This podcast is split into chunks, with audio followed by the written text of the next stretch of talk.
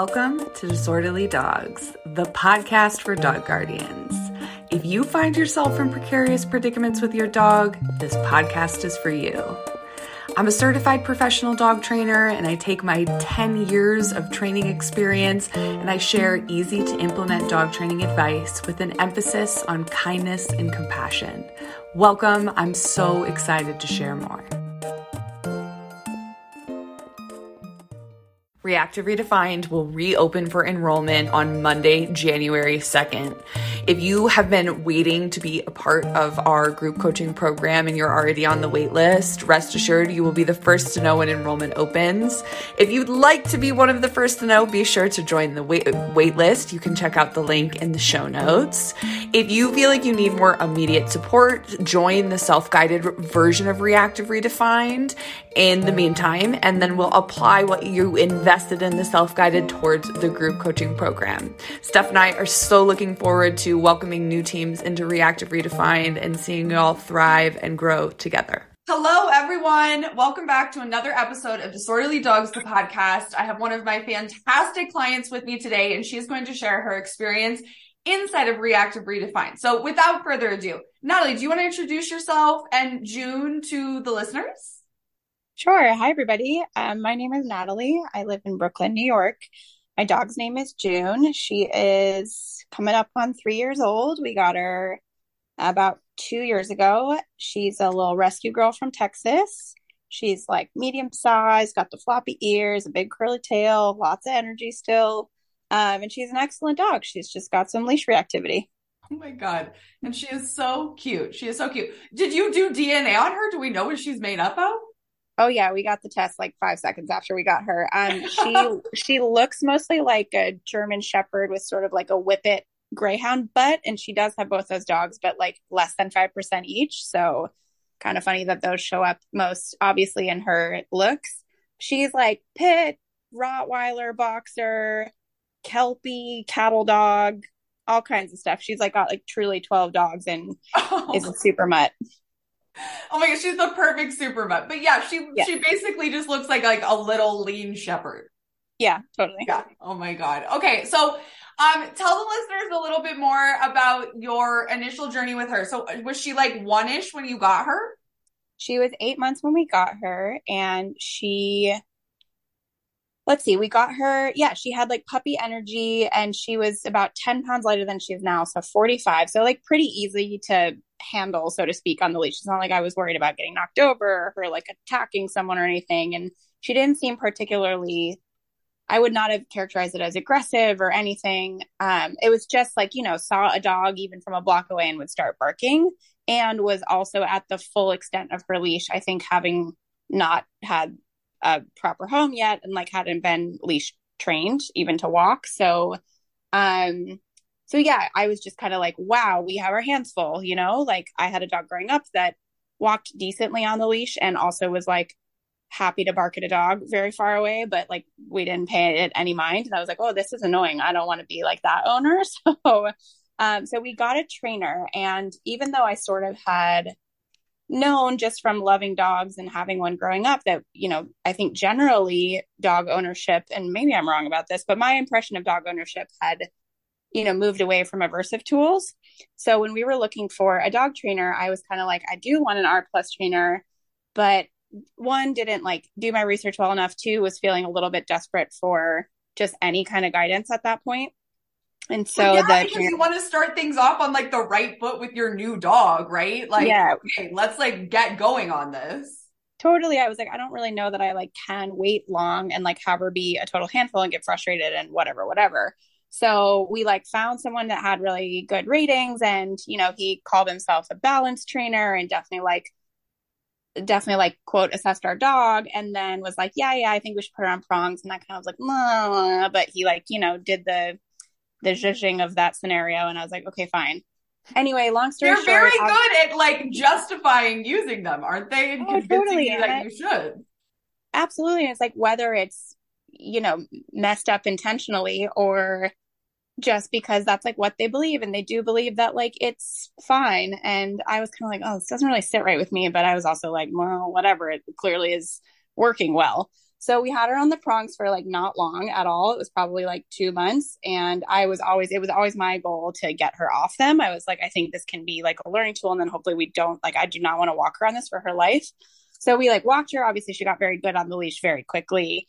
And the long story short, the reason why I ended up taking her off the prongs, even though that was my goal, it kind of happened suddenly, as she got bit by another dog while we were out walking.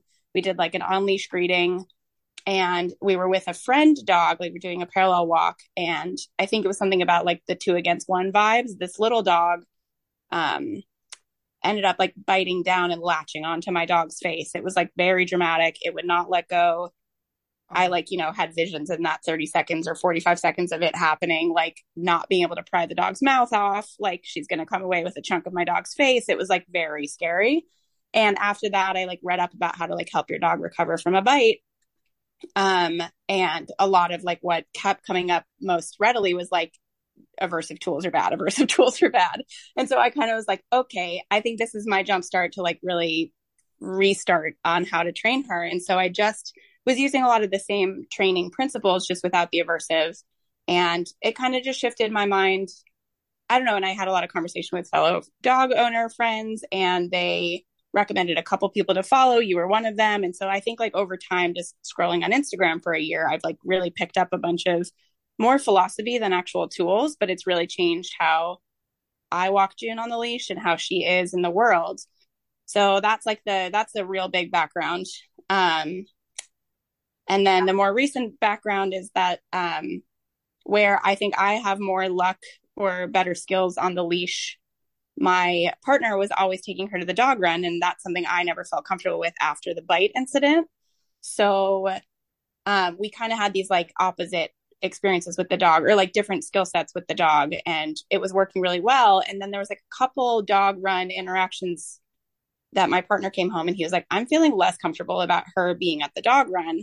Um, cause we had previously kind of like categorized her behavior as an on-leash issue, not an off-leash issue. And we knew she was like a little bit feisty at the dog run and like had some like alpha-y, you know, big dogging kind of energy, but we didn't previously think it was an issue. And he came home enough times and was kind of like, I don't really trust her. And I'm worried that like, she's going to get herself into a situation, or she's going to bite another dog.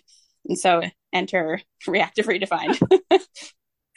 Yeah. And it's like, it's overwhelming, right? Because it's like, there's, there's so many variables happening at the dog park, and you don't want June to get hurt. You don't want June to do any hurting. Right. So right. that was, that was kind of the catalyst. We were like, okay, I feel like maybe Reactive Redefined is going to be a good fit for us.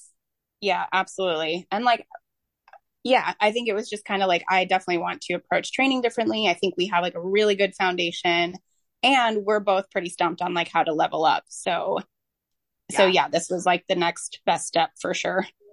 Well, and I remember the initial one-on-one call, and I think we also need to shout out um, your partner, because you both really, you you both took on the work in this, right? Like you both mm-hmm. were committed to showing up and, and taking what I had to say to heart and really implementing it. But I remember, you know, the conversation we had, because you did, you had really good skills, right? Like you you were taking treats. She was responding to you. She was responding to cues out of the world. Mm-hmm. It's not like it was like completely unfunctional. It's just in the closer proximity to dogs, we were still seeing this like lunging, barking, like slightly frustrated, maybe overly excited behavior. Yeah. What it was mostly, I think, is that, and this was like, so, I mean, this is like the biggest thing I learned, even though I feel like I've learned a lot, like just the simple reframe of like, when you, yes, when you mark and cookie, was what what you had like pointed out in our initial videos. Like, I think we had to like let her basically lose it so that we could capture it on video, because we had gotten to such a functional place of like management or avoidance. And I thought about that as like, oh, we're really good at walking our dog. And you were like, yeah, sure. But also like, let's build her skill set so that she can like potentially interact with a dog and like see a dog without getting triggered, rather than just kind of avoiding it. And I hadn't really ever thought about that's like, I mean, there were like the times where, you know, you can read your dog, you're like about to, you're like, you're about to go over the threshold, like, let's walk around this parked car rather than passing in close proximity. But we'd be like effectively dangling a cookie in front of her nose to do so. And I think you highlighting like, you're basically playing the avoidance game rather than the like, let's build towards interaction game. And that alone was a huge reframe for me. And I was like, oh, I see how this isn't actually skill building. This is just maintenance for forever. And we still definitely walk around parked cars. And she, in some ways, like loses it more now, I think, because she is trying to reframe her whole relationship to seeing a dog on a leash. But at least now I feel like we're working towards something versus like plateauing in this neverland of like walking around parked cars or crossing the street. Well, and okay, so I, I want to talk more about like our initial conversation of that, but really quickly, I know something that like I really encouraged you both to think about at the beginning is like, okay, before the she got like bit by a dog on leash, it really was more excitement. But then we kind of felt like maybe some of her motivation for the behavior was shifting. So can you just tell the listeners just a little bit more about like what you think is happening emotionally for June in those moments where she's like seeing dogs and having reactions? Yeah, I I mean, I don't know is honestly, I wish I had, I know you always push us to like think about what's going on. And I was like, no, I don't really know. But um, my, I think my impression when she was young, and maybe this is just the general feeling that we feel about puppies and innocence, but I was like, she's just frustrated on the leash. She's just like hoping to meet the dog. She's excitable. Um, I think that is partially true. I also think the initial dog Um, trainer is correct that she, and she's gotten much more confident being an older dog and in the city and like knowing us, but I think she's relatively fearful. Um, she does like sometimes we got her in what I call spooky season, you know, right around Halloween. And like, it's the first time that there's like leaves on the ground and there's wind and like noises happen, or there's Halloween decorations up and like it will move and she'll lose her mind. Like that kind of stuff still happens, but much less so. But I think she was just kind of like new to the world, new to the city, and jumpy. And so I do think even with dogs, what even if it was the case that she's just excited and wants to meet them and the leash causes frustration because it's a barrier, I do also think he was correct in that like my current read is that like she is a little bit posturing so that she's like, if something goes down, I want you to know that like I'm ready to go. It's kind of the vibe I get. Like she's got a little bit of like assholeness enough that I think it's like she's like, I'm scared, so I'm gonna beat you to the punch here. Yeah, and I think I think the word I would use is just conflict, right? Mm. Like she does like dogs, but you also live in a very densely populated area where there is just tons of dogs no matter where you walk or what time you walk, right? Like it's just mm-hmm. inevitable. That's just part of life. There's just a lot of dogs. And I think that that social pressure, I think really just kind of exacerbated the leash reactivity because mm-hmm. she was kind of excited, but then also kind of ner- nervous and conflicted and like, wait a minute, what should I do here? Okay, I'm going to try this. And she kind of got stuck in the like, I think I'm just going to try this reacting because it seems to be getting me where I, I want to go here. Right, right. Yeah, yeah, and okay. It's funny, and, and it's like, oh, go, go ahead. ahead. Go ahead.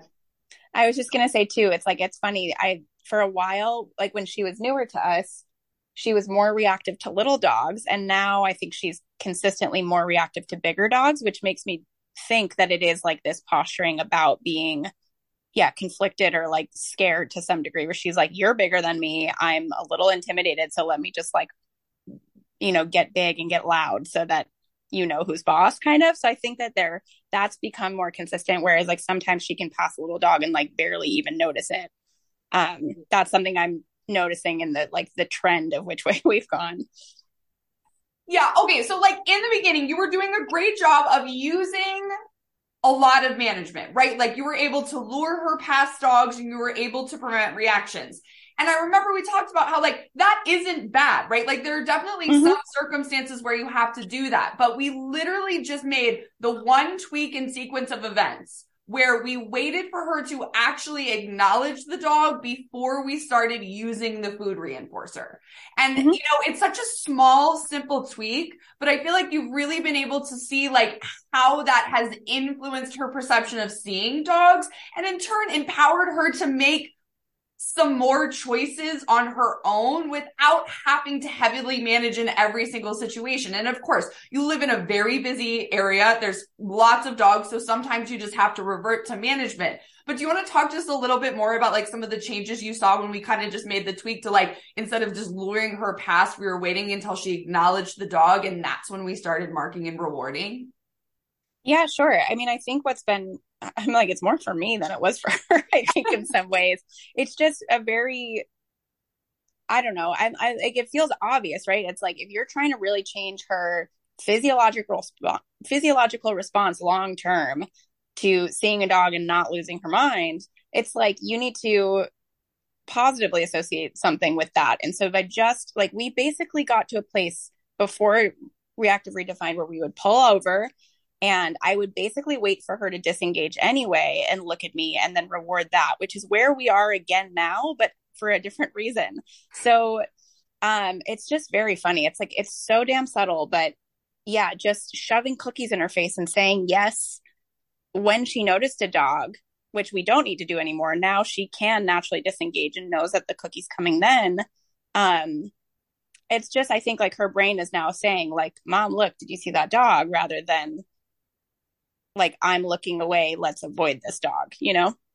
Well, and for you all as a team, one, she's very young. Two, you had really good handling skills. Three, you live in a busy area, right? Like if you lived in a suburban neighborhood where you didn't see that many dogs, you probably would have been fine just using management, right? Like it wasn't mm-hmm. really that big of a deal, but it's like you see so many dogs that I wanted to get you all to a point where June could understand and pick up a little bit more of the context cue, right? So mm-hmm. obviously you have to be aware, you have to be paying attention to what's going on. But I feel like June has a little bit more ability now to be like, dog, hey Mom, are you seeing this dog? Instead of you like always having to be proactive about seeing the dog first and directing her.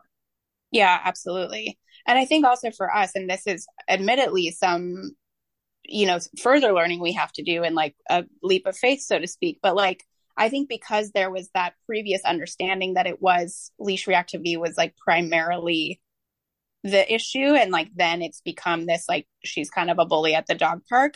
We are still in the place where like, we don't trust her totally with other dogs. And so it does get dicey for us where it's like, yeah, I mean, I could happily kind of like live in this, this level of skill for the walking, but it's like, you know, you as a dog parent or any kind of parent, you're like, I want the world for my baby. And for us, that means like, we want her to be able to like go off leash and run around. And your point was always like, well, remind me, no shade to New York, but like those dog parks are pretty trash, right? And, I mean, my words, not yours, but like, it's like a gravel hallway, basically. Like it's not it's a dog park. It's such a small space. It's just such yeah. a small space. And it's, it's just like that, you know, and, but it, and like, we have a big backyard by Brooklyn standards and that's great, but that's not the social element. And she did have dog park friends. It just always felt kind of dicey. We're like, you know, we're still getting to know our dog. We're not body language experts. And we're kind of like, this could end badly. And it already kind of has once. So we're, we're definitely timid about that next phase, which I think she does really enjoy ninety-five percent of the time. You know, it's like, all it takes is the one bad experience to kind of be a baby about approaching that again.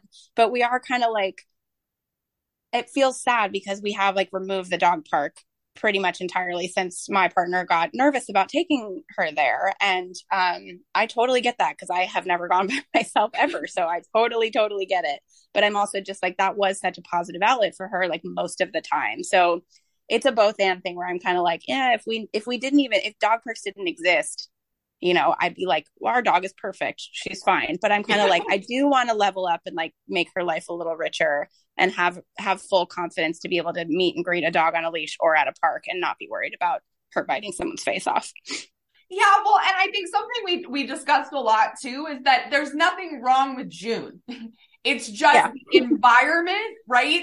A very small enclosed space with a lot of dogs. It's just a lot of criteria for a lot of dogs, right? And I remember mm-hmm. we talked about how, like, that's not a scenario that Waylon would be successful in, mm-hmm. right? Like, I know exactly what he would do. He'd be a total dick to other dogs and it wouldn't be successful, right? So, you know, we also talked about how, like, y- you are not failing her by, you're actually really giving her the best life by not putting her in those situations where we know she doesn't have all of the tools to be successful.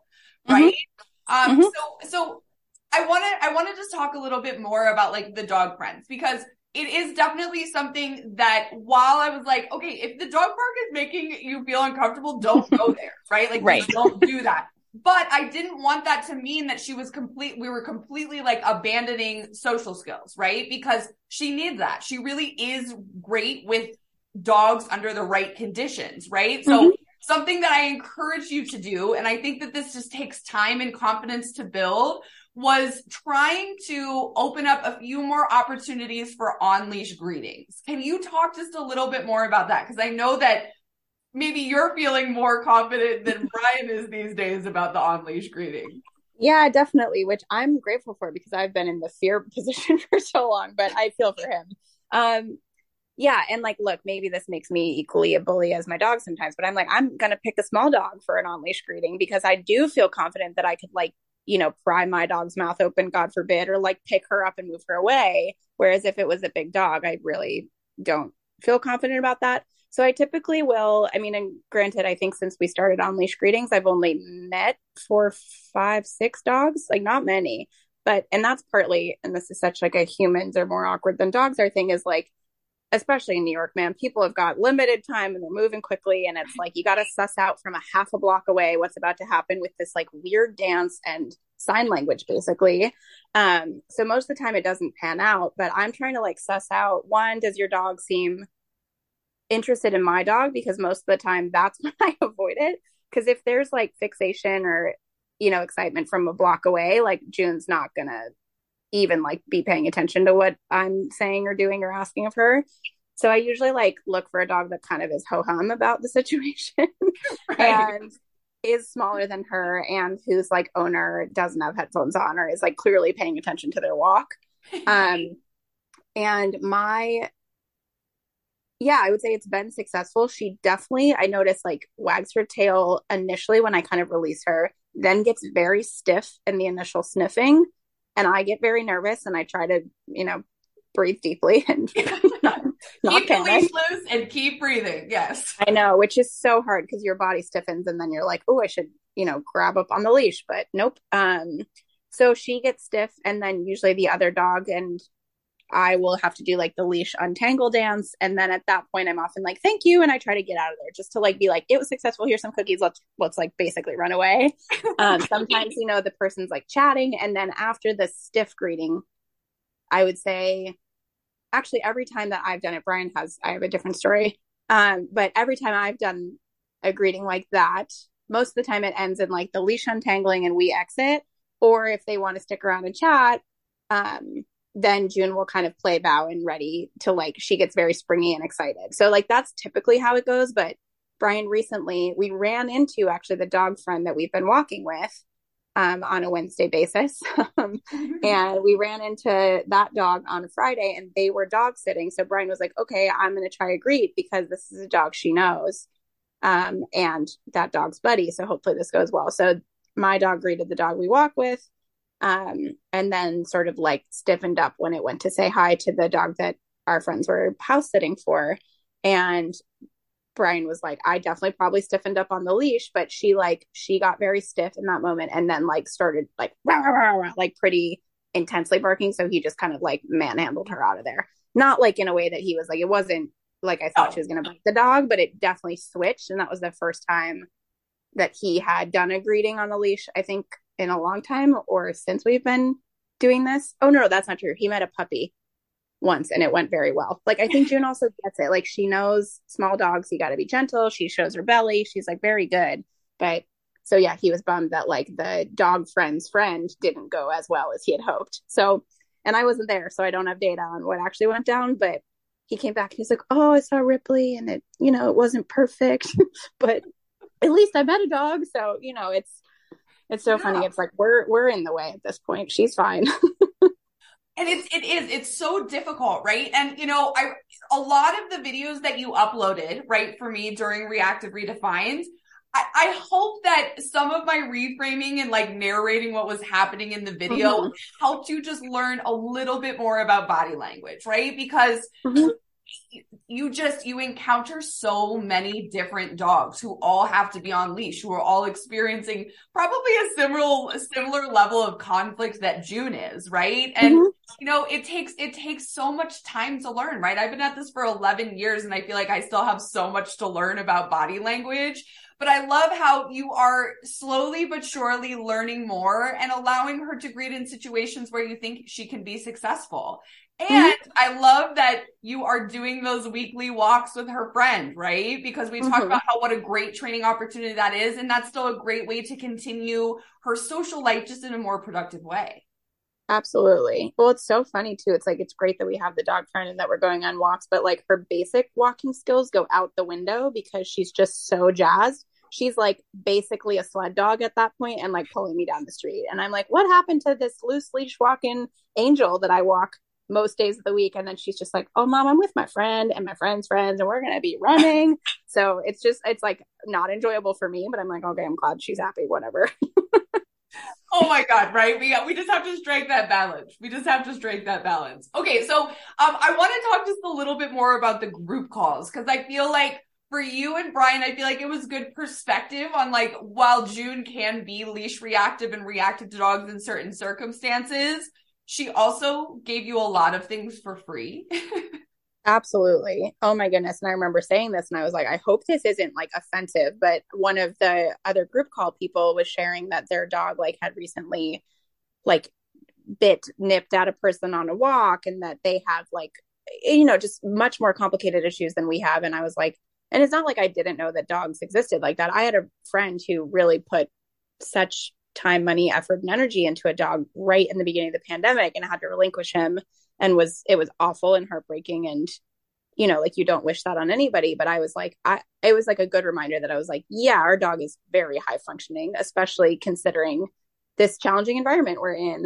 But, um, but yeah, it was sort of like a helpful reframe, at least for me. And I, Brian too, definitely, like how lucky we are and how highly skilled she really is at navigating, um, navigating these circumstances that we, you know, put her in, I suppose. Um, But the group calls were, it was great too, to just kind of see different dogs react in different ways too. I think per your comment about body language is like, ultimately it doesn't matter quite as much if I can read every single dog, but you know, if we are going to do on leash dog readings, I'm like hyper fixated on my dog, and maybe I should like widen my gaze just a little bit and look at what's going on with both of them.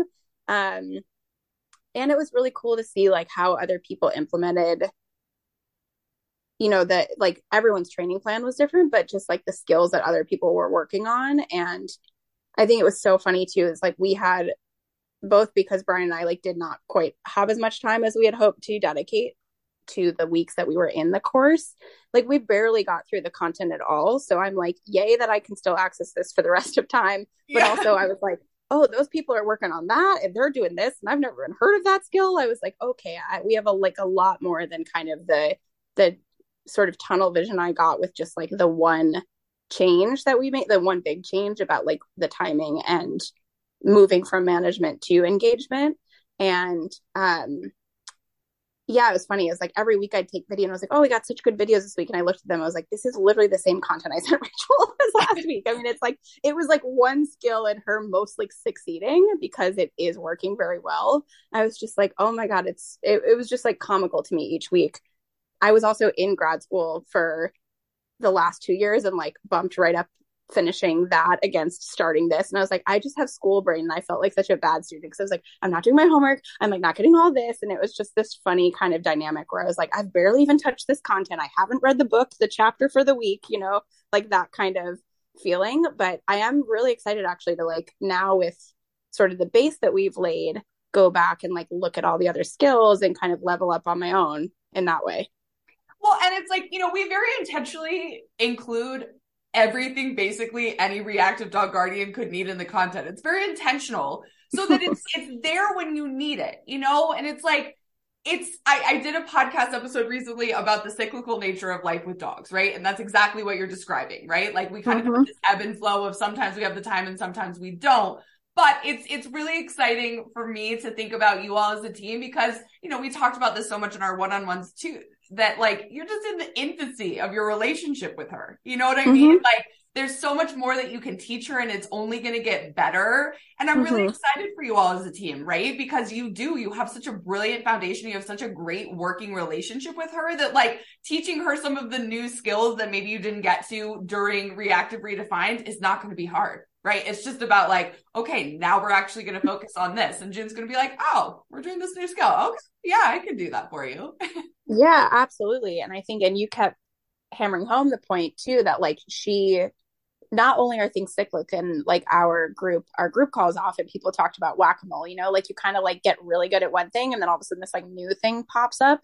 I felt that far before joining Reactive Redefined. Like we, and I think actually the timing of why we joined was because we had like seen this shift in her, you know, and it's just so funny. It's like, she'll get like excellent on the leash and then she'll be chaotic in the house, or she'll be like really fun at doing this one thing and then like something else. I'm like, who are you? What is happening? But she, your point, I guess, was always like, she is also younger, and behavior change, like just generally, is more likely in that first couple year period where they're still like not, not adult dogs yet. And so I was like, yes, not only is, I think, this true of just life where you get good at one thing over here and then they throw you a curveball on the other side, but it is like, she is young and she's still kind of just becoming who she is. And I think you also made the point that, at which I didn't know, that she is at an age where like this stuff might crop up more. Is it, can you actually speak a little bit, or remind me what that was? It's like when they get to two or three, it's like they might actually be a little more ornery than they were before. Yeah, and it's like, you know, when dogs hit social maturity, there's a big shift in their perception of the world, right? Things mm-hmm. shift from like, I call it rainbows and ponies, right? So like mm-hmm. life is just a little bit more serious. And I think that that's exactly what happened for June, right? That she yeah. was just like, cool, I'm not a puppy anymore. I'm an adult. I live in a very busy place. There are a lot of dogs. And I think she was really just feeling conflicted about like how she was supposed to deal with that. And I have to commend you, right? Because you really doubled down on like, we are going to train her in the most like positive, like force-free way we possibly can. And it's yielding huge success. And I think that, not that it was missing before, but I think this element of like June trusting that like you've got her back, I think that that's really coming mm-hmm. to fruition a lot stronger now, actually, that she's an adult, right? Because she, she knows that she can default back to you in those situations where she's not sure, and she mm-hmm. can be reinforced for that, right? So she actually, she has shifted. I think that she is like a little bit more serious, which is normal. We see this in all dogs, but I think that actually has benefited you in the way that like, now she's kind of like, okay, I'm going to look to my person. They're going to help me if I'm feeling uncomfortable. And I think that that has helped prevent her kind of like just immediately going into reactivity mode, right? She's able mm-hmm. to think. There's a little bit more pausing and like, wait a minute, what if I just check back in with my human right now? Right? So yeah, those, those natural changes, they happen a lot in dogs. And, you know, I think we talked about this in our one-on-ones too, right? During the program, is that like, she presumably came from like a rural area. She is a combination of so many breeds. It's likely she came from like a free roaming population to some degree. And the fact that she has adapted and adjusted to the city as well as she has, like, we just have to celebrate that as a baseline. Yeah. Right? Yeah, no, absolutely. Absolutely. Oh my God. Okay. So tell the listeners, how are you feeling about being a part of Reactive Redefined? Are you glad you did right? it? Yeah. I'm so glad I did it. I think, and not to throw my partner on the bus, but he's not on, he didn't have the sort of, I think, foundational, he didn't grow up with dogs. He had a dog as an adult with, um, uh, like his roommate's dog. But, um, I think I've sort of been the driver in this relationship about the style of training. And I think just like the way that we see the world is slightly different. I think what I was saying earlier about how, um, you know, my perception of dog ownership has gotten more force-free um, over time. And I hope that that's true. But I was like, that has to be sort of true if I came to that on my own. And then because of the trainer we ended up with and my friends suggesting a few people who were R plus, um, I've just sort of like integrated that into my sort of life philosophy. And my partner is not on social media. And when we decided to get the dog, we didn't have like an explicit conversation about R plus. And so I think our just like approach and, um, yeah, like theory on the whole thing, I guess, or philosophy on the whole thing is different. And so I'm glad that I did it for myself, but also for me, it felt like a, you know, I can't sit here and be like, this is the right way or the best way. You, I like need you to come to that on your own, and you're going to be able to hear that better from a trainer, not from me nagging you to do it a different way. And so, and I will say, honestly, I don't think he's bought in completely.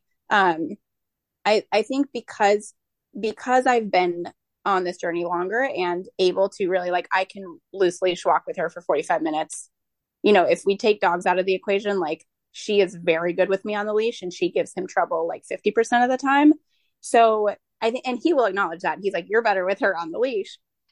And so I think he does believe that like I have done something right, but he is in his own way because he gets frustrated and like really does have, and you know, this is no knock to him. I think as a society, we are all bred to, yeah, to think about punishment and control. Um, and it comes out naturally. And so, I, I mean, I, I mean, I could wax poetic about how beautiful I think R plus is and um, how much of even a shift I've had and just like learning more about it. But yeah, I think just for our dog parenting together and trying to get more on the same page is, is ultimately going to help with, that was the one thing we did sort of like contract about when we got the dog. We we're like, we must be really consistent. We have to train this puppy. Like we have to use the same words, do it the same way, you know, like you're setting yourself up for success, success you think.